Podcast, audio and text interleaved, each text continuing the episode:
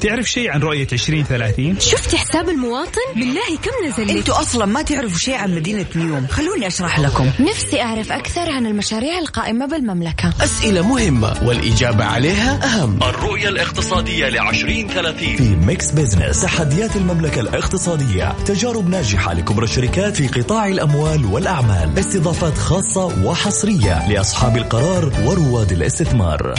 الآن ميكس بيزنس مع جمال بنون وغدير الشهري على ميكس إف إم. ميكس إف إم هي كلها في الميكس.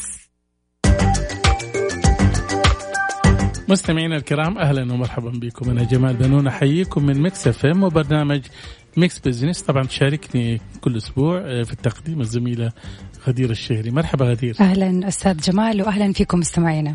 طبعا هذا البرنامج مستمعينا الكرام يأتيكم كل أسبوع في هذا الوقت، نتناول القضايا الاقتصادية ونبسط رؤية عشرين ثلاثين بحيث تكون أسرع فهما وهضما.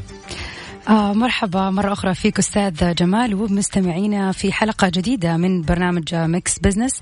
آه أكثر المنتجات مبيعاً هذه الأيام ومع حرارة الصيف الساخنة منتجات الآيس كريم. طبعاً سوقها يبدأ من مارس تقريباً إلى أكتوبر، يعني حوالي ثمانية أشهر، ويتوزع السوق على النحو التالي. نعم. الأول تستحوذ على ثلاثين بالمئة وهي الشركات المحلية الكبرى والعالمية المعروفة، وأربعين بالمئة للشركات المتوسطة وجودتها مقبولة، وثلاثين بالمئة من جودة متدنية. طبعا هؤلاء طبعا أصحاب البسطات والمحلات الصغيرة، وأصبح الواحد الآن يقدر يعملها في بيته وفي أجهزة ووصفات مخصوصة. يعني طبعا أصبح الآن يعني غدير تعرف يعني يوميا الواحد لازم يعني في اليوم يعني لابد أنه يعني يأكل سكريم بأي شكل من الأشكال، سواء كاسات أو إذا كانت طبعا يعني يبرد على نفسه شوية. وحرارة الصيف وصلت المنطقة الشرقية تعرف وصلت خمسين، فعلا شيء رقم كبير جدا. أصبحت الأرقام قياسية حتى في درجات الحرارة، فالله يستر يعني. بس خلينا نرجع لموضوعنا غدير، لموضوعنا بعد ما بردنا الجو شوية.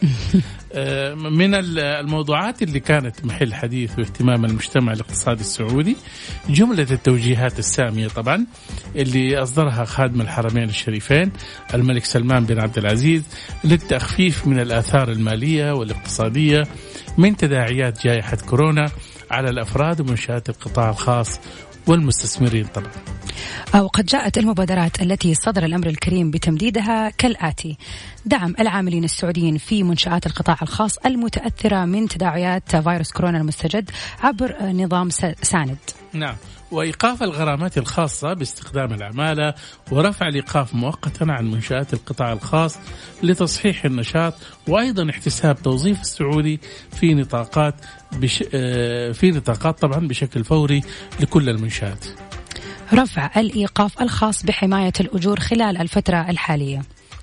وأيضا استمرارية الخدمة لعملاء الصفوة على مدار الساعة، وتأجيل تحصيل الرسوم الجمركية على الواردات لمدة ثلاثين يوم مقابل مقابل تقديم ضمان بنكي. طبعا القرارات والمبادرات لسه مكملة. حناخد فاصل بسيط وحنرجع إن شاء الله نكمل معكم هذه النقاط المهمة. طيب.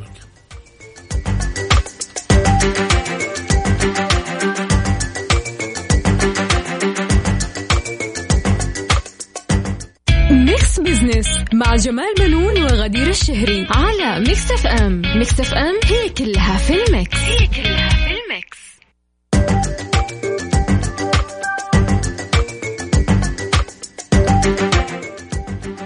طبعا مستمعينا مكملين معاكم في المبادرات اللي صدر الأمر الكريم بتمديدها، واللي حتكون كالتالي. ذكرنا البعض قبل الفاصل ومكملين فيها: تأجيل سداد ضريبة القيمة المضافة عبر جمارك لتكون من خلال الإقرار. صحيح. وكمان غدير تعجيل سداد طلبات الاسترداد لضريبة القيمة المضافة والفحص لاحقا، والإعفاء الجزئي كمان في المقابل المالي للمنتهية إقامتهم شهر طبعا إضافي من تاريخ انتهاء، على أن تمدد المبادرة لمدة شهر إضافي إن استدعت الحاجة. طبعا طبعا تمدد مدة مبادرة تأجيل تنفيذ إجراءات إيقاف الخدمات والحجز على الأموال مكلفين غير الملتزمين بسداد الضريبة والزكاة في الموعد النظامي لمدة شهرين إضافيين من تاريخ انتهاء، وتكون فقط للمنشآت التي تعثرت عن سداد مستحقات الضريبة والزكاة والتي طبعا حل موعد دفعها خلال فترة الجائحة، وذلك بداية من شهر مارس عشرين عشرين. صحيح. في معلومة كمان غدير لازم نحن نقولها،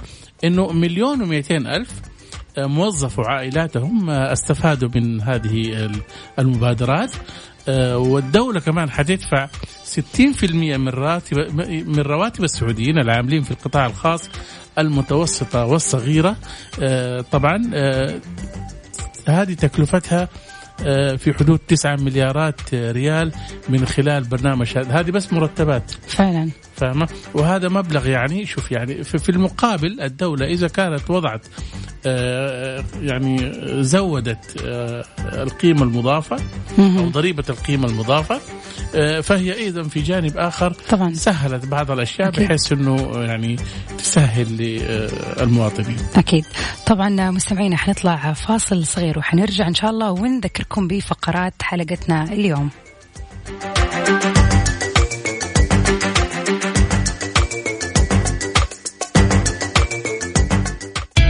بيزنس مع جمال بنون وغدير الشهري على ميكس إف إم. ميكس إف إم هي كلها في الميكس، هي كلها في الميكس. أهلا بكم مستمعينا من جديد. طبعا حلقة يعني حلقتنا اليوم دسمة وخفيفة، بس حابب أعرف غدير إيش في حقيبتنا اليوم؟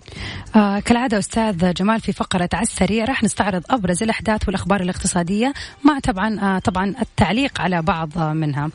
آه ونحب نذكر مستمعينا آه الكرام بسؤال الاستفتاء اللي نطرحه عليكم كل أسبوع. طبعا نأمل من الجميع على المشاركة بالذات في هذا السؤال. طبعا تقدروا تلاقوه على صفحتنا في موقع التواصل تويتر، وجاوبوا على الاستفتاء لأنه راح آه تكون نتائج التصويت آخر الحلقة.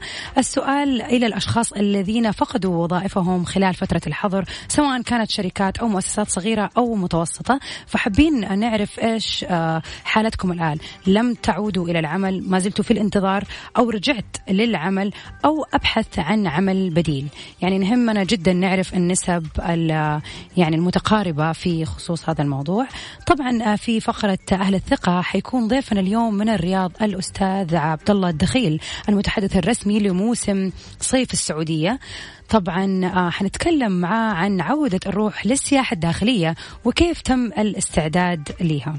صحيح. وأكيد يعني اليوم آه آه يعني زاوية حسبة ونسبة آه إن شاء الله حيكون في تفاعل. أنت عارفة غدير لأنه خلال فترة الأزمة في كثير من الموظفين طبعا في اللي اشتغل من البيت، وفي كثير من المؤسسات أغلقت طبعا. صحيح. وهذا شيء طبيعي يعني في معظم دول العالم حصل يعني ركود، يعني إغلاق الكثير من الأنشطة التجارية، وفي البعض منها ما قدرت تتحمل فقفلت. صحيح. فبالتالي لما نشوف ردة الفعل عند الناس ممكن تفيد يعني جهات الاختصاص من خلال الآراء هذه. فعلا صحيح. نعم. طبعا مستمعينا نحب نذكركم برقم التواصل، تقدروا تكلمونا في الواتساب على صفر خمسة أربعة ثمانية ثمانية واحد واحد سبعة صفر صفر.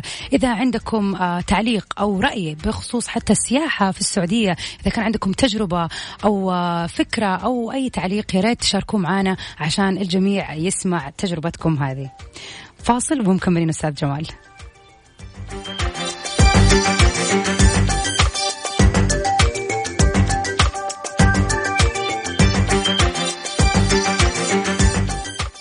ميكس بيزنس مع جمال بنون وغدير الشهري على ميكس إف إم. ميكس إف إم هي كلها في الميكس، هي كلها في الميكس. أهل الثقة في ميكس بيزنس على ميكس إف إم. It's all in the mix.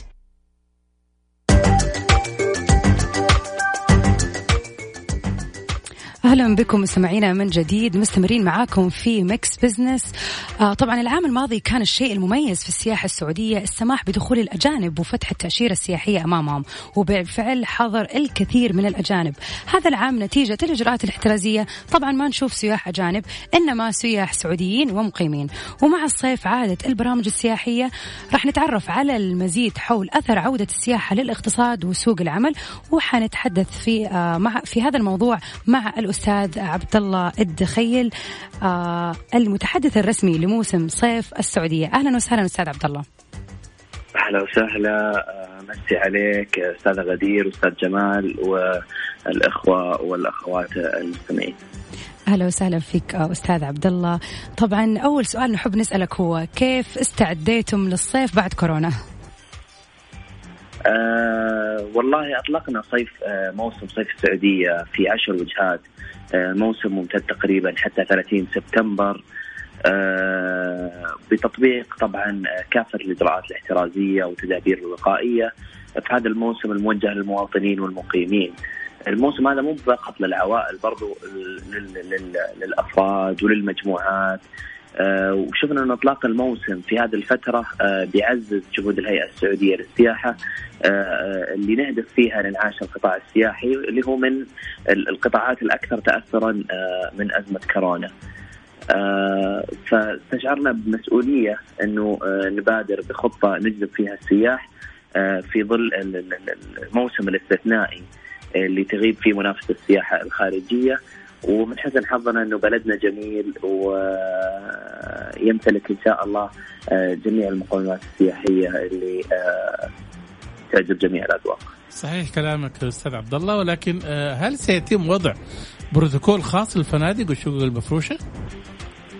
ال ال ليس فقط الفنادق والشقق المفروشة، وزارة السياحة بالتنسيق مع الجهات المعنية وعلى رأسها وزارة الصحة، وزارة الداخلية، شؤون البلدية والقروية، وهيئة الطيران المدني، وضعت بروتوكولات تطبق من في جميع هذه المرافق السياحية، سواء مراكز الإيواء السياحي سواء المرافق السياحية. وهذه البروتوكولات يجب أن تتبع وموجودة على موقع وزارة السياحة إلى حابين يعني يطلعون على جميع التفاصيل. شيء جميل جدا.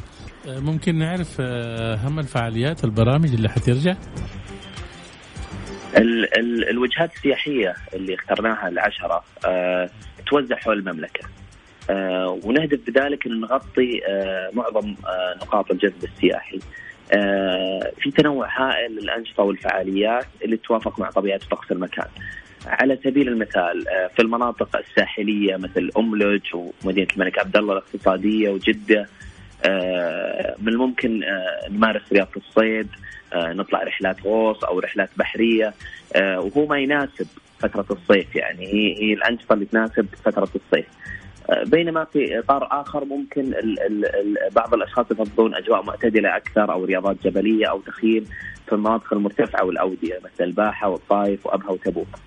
بينما المدن الكبرى أو المدن الكبيرة مثل الرياض والمنطقة نعم. الشرقية فيها تنوع كبير في المطاعم والأسواق آه والمقاهي، واخترنا برضو هذه الوجهات على أساس أنه يكون بعض الوجهات جنب بعض فيعطي فرصة للناس أنهم يتنقلوا آه من وجهة آه سياحية إلى أخرى. وفي باقات سياحية آه موجودة على موقع آه روح السعودية وتطبيق روح السعودية يغطي آه أكثر آه من وجهة.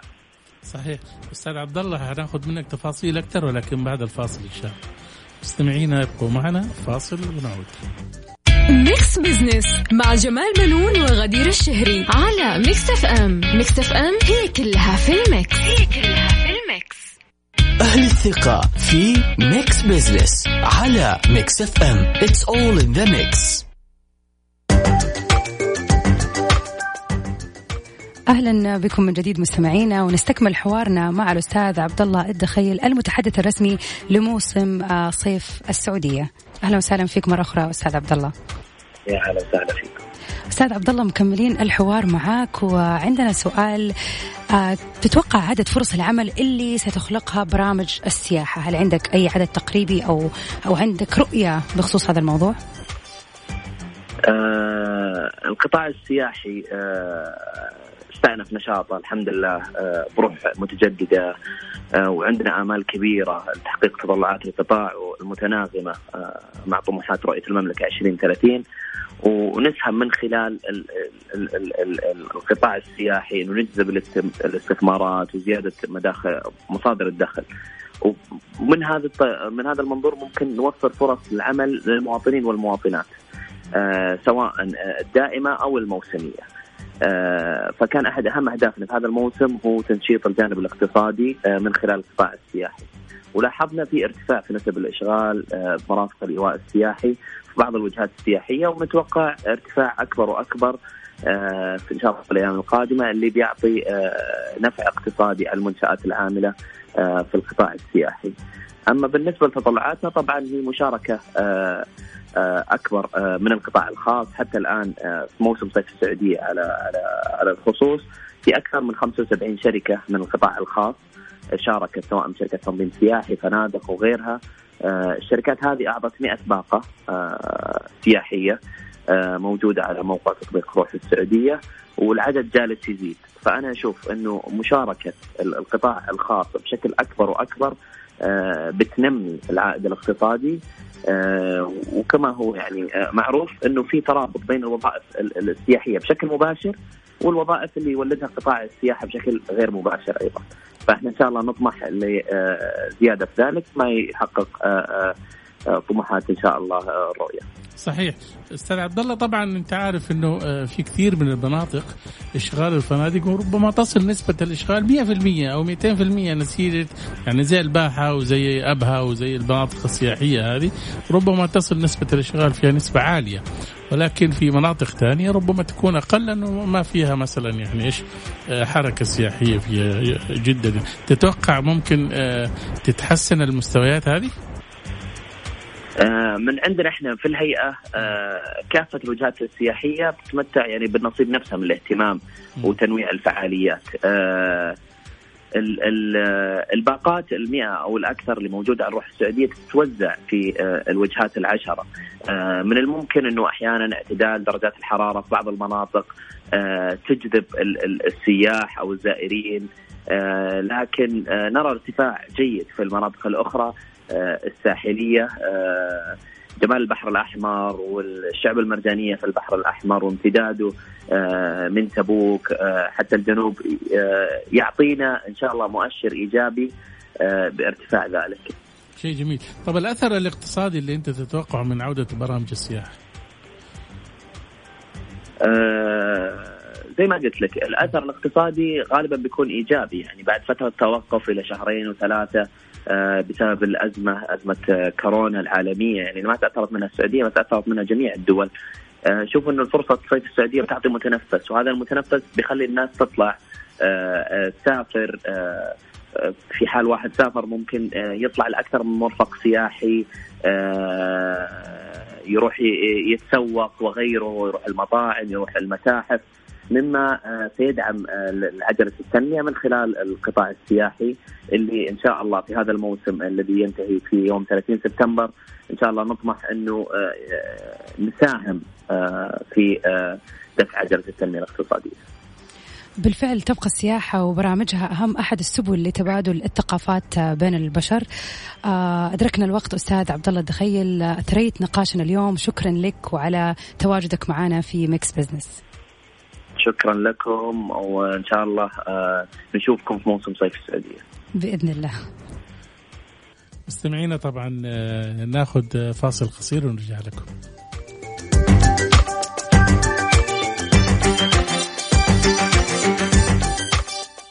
ميكس بيزنس مع جمال بنون وغدير الشهري على ميكس إف إم. ميكس إف إم هي كلها في الميكس، هي كلها في الميكس على السريع في ميكس بيزنس على ميكس إف إم. It's all in the mix.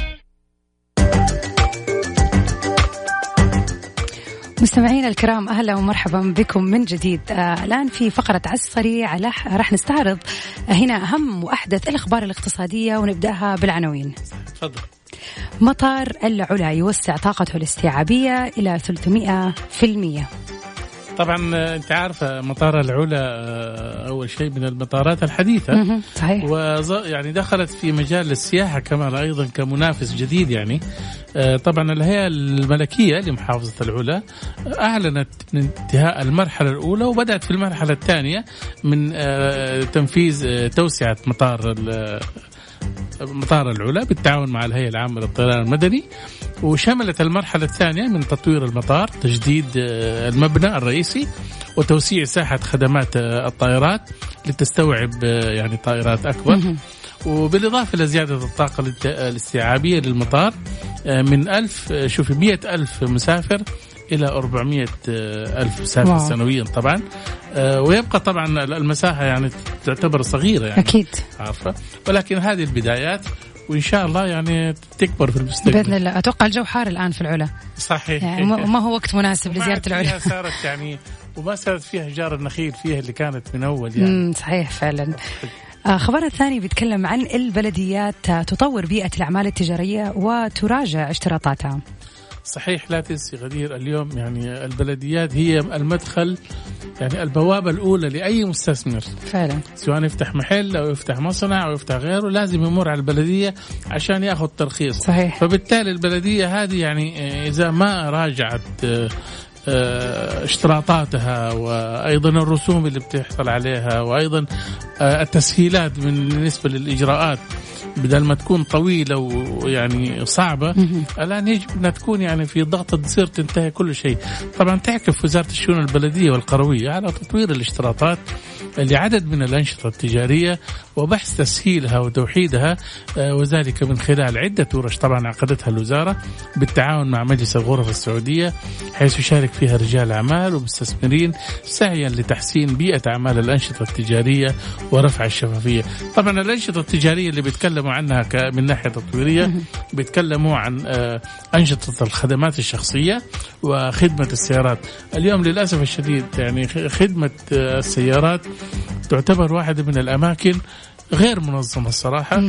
خلينا نتكلم عن غسيل السيارات، احنا كلنا للأسف الشديد نغسل سياراتنا في الشوارع عند أشخاص يعني ما بنراعي فيهم يعني أول شيء نظافة الشوارع ولا شيء زي كده، بيوسخوا الشوارع بالمياه هذه، والمحلات أيضا اللي بتنظف يعني ما هي مرتبة الصراحة صحيح. مضرة للبصر يعني في تشويه بصر يعني ما هي منظمة بالطريقة اللي المفروض تكون عليها يعني صحيح صحيح. عشرة في المية نحو مبيعات ثلاثة وستين في المية من المنشأة الصغيرة والمتوسطة خلال الحظر. طبعا احنا عارفين انه خلال الحظر كانت يعني المنشآت الصغيرة كانت واحدة من اكثر المتضررين فعلا ف... وكمان الأسر المنتجة غدير منهم اللي, اللي خرجوا الصراحة وبدلوا أنشطتهم، ولكن المؤسسات الصغيرة والمتوسطة في نظر هيئة المنشآت الصغيرة ترى حتى أبو خمسين مليون يعتبر أو خمسة مليون يعتبر مؤسسة صغيرة فاهمة؟ فبالتالي يعني ثلاثة وستين بالمئة من المنشآت الصغيرة والمتوسطة حققت عشرة بالمئة نمو في المبيعات، فهذه طبعا يعني الواحد السلمين هي هذه المؤسسات والشركات اللي حققت مبيعات كويسة. أنا أقول لهم أغلب تلك المنشآت تعمل في أنشطة الإقامة والطعام بمعدل تسعة وثلاثين بالمئة، هذول كان نصيبهم من السوق أيوة. وفي كمان يليها تجارة الجملة والتجزئة بمعدل اثنين وعشرين بالمئة، مع أنهم هذول أنا ما أعتبرهم تجار ومنصات صغير كبار كلهم تجار فعلا فاهمة. وجاء ذلك طبعا ثم استطلاع عملوه هيئة المنشآت وكشف أنه فترة التعافي التي يحتاج إليها قطاع المنشآت الصغيرة والمتوسطة تعد قصيرة مقارنة بفترات التعافي التي تحتاجها المنشآت في بعض الدول. هم بيقولوا يعني ممكن ستة أشهر يعني تتعافى هذه، أكيد يعني طالما إذا كانت مواد غذائية وخدمات أكيد تأخذ الفترة هذه. في يعني أنا أشوف أنه الفترة جدا محفزة ومشجعة أنه يستمروا يعني صحيح. كمان في حاجة نقطة يعني بقولها غدير، أنه نسبة المنشآت المستفيدة من حزم التحفيز ومبادرة الدعم الحكومي واحد وستين بالمئة، هذه طبعا حصلت على دعم من الدولة طبعا، بينما بلغت نسبة المنشآت المتناهية الصغر المستفيدة من الدعم بلغت ثمانية وعشرين بالمئة، واستفادت أحد عشر بالمئة من المؤسسات المتوسطة ويعني والصغيرة. نعم. الصندوق الصناعي يفعل الاعتماد الإلكتروني لتقديم القروض العاجلة. صحيح. هذه طبعا ظهرت خلال أزمة كورونا أنه لابد أنها تفعل عملية التعجيل في تمويل القروض لأصحاب المؤسسات والمشاريع اللي عندهم مصانع, وخاصة فيما يتعلق في صناعة الكمامات والمعقمات وغيرها. هذول كانوا عندهم المشروع جاهز بس كانوا ينقصهم التمويل, وبالتالي لما يروح يراجع شخصيا أو أنه ممكن يتابع الموضوع ده, وإحنا عارفين أنه كان في حظر فما كان يقدر يطلع يتابع, وبالتالي يعني تأثر المشروع. الصندوق الصناعي طبعا فعل خدمة الاعتماد الإلكتروني للقروض اللي تحتاجها المصانع لتمويل رأس المال العامل طبعا, وتمكينها من توفير المواد الخام اللازمة, وخاصة لمصانع المنتجات الدوائية والمستلزمات الطبية. ويوميا السوق السعودي غدير بيحتاج إلى ستمائة ألف كمامة إنه يعني لازم تتوفر في السوق. فهذه طبعا أكيد يعني توفير ستمائة ألف كمامة تحتاج إلى مبالغ مواد وغيرها أكيد طبعا لإنتاجها. طبعا عنواننا الأخير في قائمة على السريع: الدرعية عاصمة السعودية الأولى تجدد تاريخها ب خمسة وسبعين مليار ريال. صحيح, الخبر هذا مفرح أول شيء, وكمان يدعم المشروعات السياحية فعلا. الدرعية طبعا واحدة يعني تصنف يعني من الأماكن التاريخية وتراثية طبعا. تكلفة التطوير اللي حيحصل في الدرعية حيكلف خمسة وسبعين مليار ريال, ويستهدف خمسة وعشرين مليون زائر سنويا طبعا. هيئة تطوير بوابة الدرعية طبعا التاريخية يعني عندها مشروع من عدة مراحل, ولكن حتبدأ في تنفيذ المرحلة الأولى, وهو يعني أكبر مشروع تراثي وثقافي في العالم لتأهيل وتطوير الدرعية التاريخية لتكون واحدة من أهم الوجهات السياحية والثقافية والتعليمية والترفيهية. المشروع طبعا إيش يضم؟ يضم بوابة, شوفي يا غدير, بوابة تمتد على مساحة سبعة كيلومتر, هذه بس البوابة ما شاء الله يعني يعني بوابة ما أدري فيلم علاء الدين ولا إيش, يعني شيء جدا كبير. هو لازم يكون ملفت فعلا, صح ولا لا؟ آه, وإنشاء أكثر من عشرين فندق ومجموعة متنوعة من المتاحف ومحلات عالمية للتسوق, وأكثر من مئة مطعم عالمي بأذواق ونكهات أظن يعني تنتمي لدول وشعوب من مختلف دول العالم. فبالتالي أنت يعني اللي يدخل الدرعية حيشوف العالم صراحة, حيشوف تراث الدرعية أولا وتراث دول أخرى كثير يعني. صحيح, لا تنسي كمان أنه اللي بي يعني الرئيس التنفيذي لمشروع هيئة تطوير بوابة الدرعية أمريكي, جيري إنزيلوري أو إنزيلوري أدري, المهم أمريكي. وهذا طبعا شخص يعني عنده خلفية في الآثار والمتاحف, وأيضا خلفيته متقدمة في مجال المطاعم, واشتغل في كثير من الشركات طبعا. نعم. شيء جميل جدا. مستمعينا فاصل, ابقوا معانا وحنعود من جديد.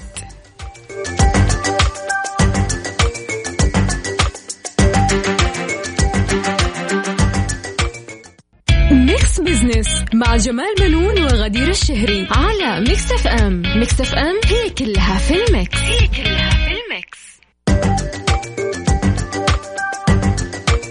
أهلا بكم مستمعينا الكرام من جديد. طبعا غدير, بعد حديث الأستاذ عبدالله الدخيل المتحدث الرسمي للسياحة, وجاتنا أسئلة كثيرة الحقيقة على الواتساب, وشاهدت مشعل ما شاء الله الواتساب فعلا في تعليقات و... أكيد طبعا. في واحدة من التعليقات جاتنا في تويتر من عبد الرحمن الروقي: نشوف في تحركات كبيرة في السياحة داخل المملكة والاهتمام بالأماكن التراثية والشعبية والأماكن اللي تلفت النظر مثل الطبيعة. فعلا كلامه صحيح يعني صحيح. الحركة صارت أقوى وملحوظة بشكل أكثر الفترة هذه طبعا, بسبب كبير اللي هو كمان الرحلات الدولية أصبحت يعني ما هي موجودة, فالناس فعلا ما شاء الله بتحاول أن هي تتمشى وتتنفس فعلا يعني. بالضبط.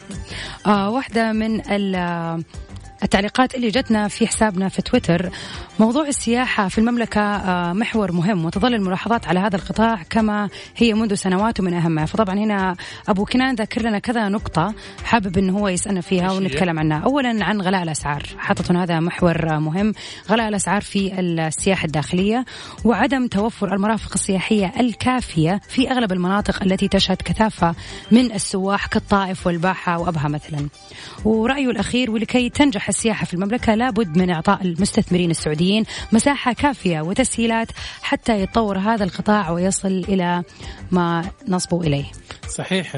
هو مين أبو كنان؟ أبو كنان أبو كنان أكيد كان يعني لو كان سأل وقت ما كان الضيف معنا كان طرحنا على ضيفنا السؤال هذا، ولكن ما هي مشكلة، إحنا نأخذ السؤال هذا ونوجهه للمسؤولين في السياحة وإن شاء الله يجاوبوا عليه وتكون إجابة مقنعة.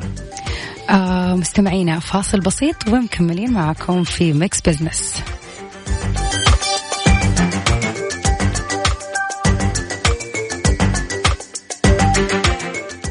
ميكس بيزنس مع جمال بنون وغدير الشهري على ميكس إف إم. ميكس إف إم هي كلها في الميكس. هي كلها في الميكس. نسبة وحسبة في ميكس بيزنس على ميكس إف إم. It's all in the mix.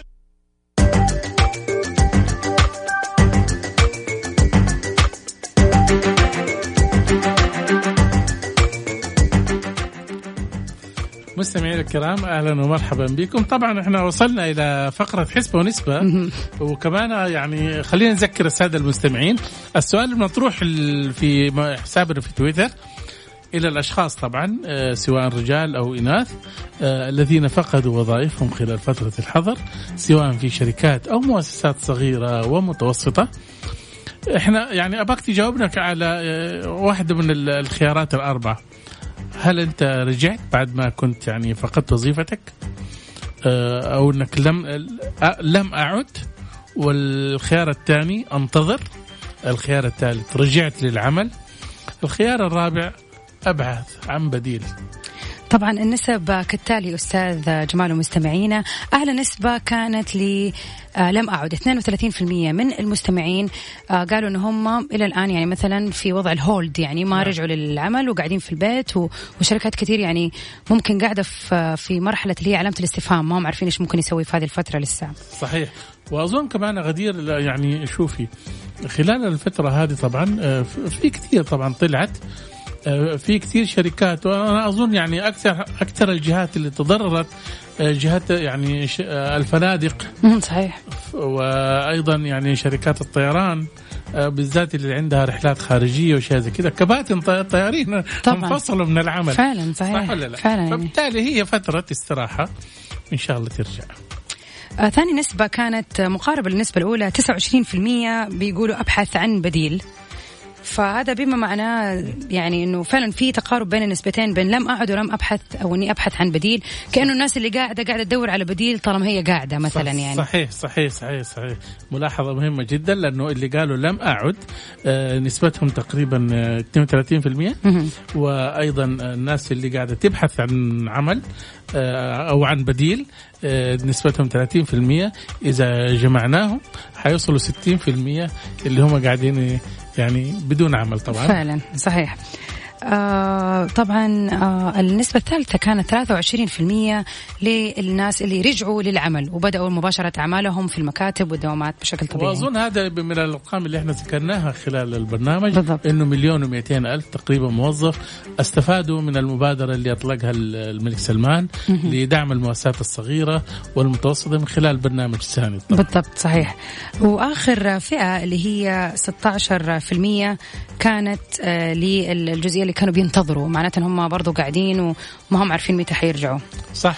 وأظن كمان انت لا تنسي في يعني كان في برنامج اللي هو دعم الموظفين، تقريبا ستين بالمئة من المرتب كانوا يحصلوا عليها، وهذول قاعدين في البيت ولكن بيدوا وظائفهم من داخل المنزل. صحيح. طبعا بيداوموا من بيته طبعا، ولكن كثيرين كانوا اشتكوا الحقيقة انه المدير بيتصرف معاه بطريقة انه لازم يكون أربعة وعشرين ساعة كده، يعني ايش موجود متى ما ينادي عليه يكون موجود في الواتساب او على الايميل. أكيد. طبعا هذا يعني اعتبره سوء إدارة طبعا. أكيد طبعا هم جمعوا بين أنه بما أنك قاعد في البيت تشتغل أربعة وعشرين ساعة إيه يعني العملية ما كذا طبعا. مستمعينا فاصل بسيط ومكملين معكم.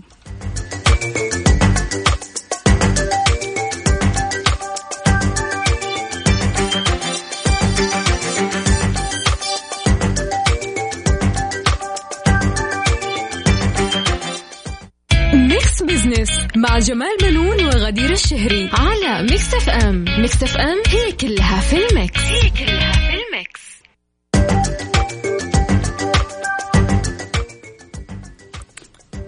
أهلا بكم مستمعينا الكرام. طبعا غدير احنا وصلنا إلى نهاية هذه الحلقة اليوم، ولكن اسمحي لي بس أخذ على السريع خبر صغير وصلنا قبل شوية من مؤسسة النقد، وخبر كمان إيجابي الحقيقة واقتصادي. طبعا بلغ إجمالي حجم المبالغ المست... يعني اللي صرفتها مؤسسة النقد لي يعني للقطاع الخاص كدعم، يعني القطاع الخاص هو كان مرصود خمسين مليار، طبعا صرفت واحد وخمسين مليار وسبعمائة وتسعة وأربعين مليار، طبعا متجاوز بذلك المبلغ المرصود. طبعا هذه تضمن أربع مبادرات رئيسية، هي برنامج تأجيل الدفعات، وبرنامج التمويل المضمون، وبرنامج دعم ضمانات التمويل، وبرنامج دعم رسوم عمليات نقاط البيع والتجارة الإلكترونية. طبعا وهذا مبلغ كبير الحقيقة طبعا أكيد. آه مستمعينا بكذا نكون وصلنا معاكم إلى نهاية حلقة ميكس بيزنس. آه نأمل أنه نكون قدمنا ما يفيدكم ويضيف لمعلوماتكم شيء جديد إن شاء الله. آه شكرا لك أستاذ جمال على هذه الحلقة الجميلة. شكرا غدير، وإن شاء الله نلتقي الأسبوع المقبل بموضوع جديد ونوسع دائرة الضوء على رؤية عشرين ثلاثين وبرامجها المتنوعة والمتعددة، واقتصاد إن شاء الله مزدهر للسعودية. نذكر بس مستمعينا الكرام اللي حابب يراسلنا أو حابب يتواصل معنا أو إنه حابب يعني يسمع الحلقة هذه يمكنه من خلال موقع ميكس إف إم أكيد، أو تطبيق ميكس إف إم تقدروا تنزلوه على جوالاتكم وتسمعونا في أي مكان وأي زمان، وحتى تنزلوا الحلقات السابقة وتسمعوها. وطبعا تقدروا تكلمونا على الواتساب إذا عندكم أي اقتراحات لمواضيع اقتصادية نطرحها في ميكس بيزنس في الحلقات القادمة على رقم صفر خمسة أربعة ثمانية ثمانية واحد واحد سبعة صفر صفر. صحيح. وخلينا نذكركم مستمعينا الكرام شعارنا دائما، صحتكم هو رأس مال الوطن. في أمان الله.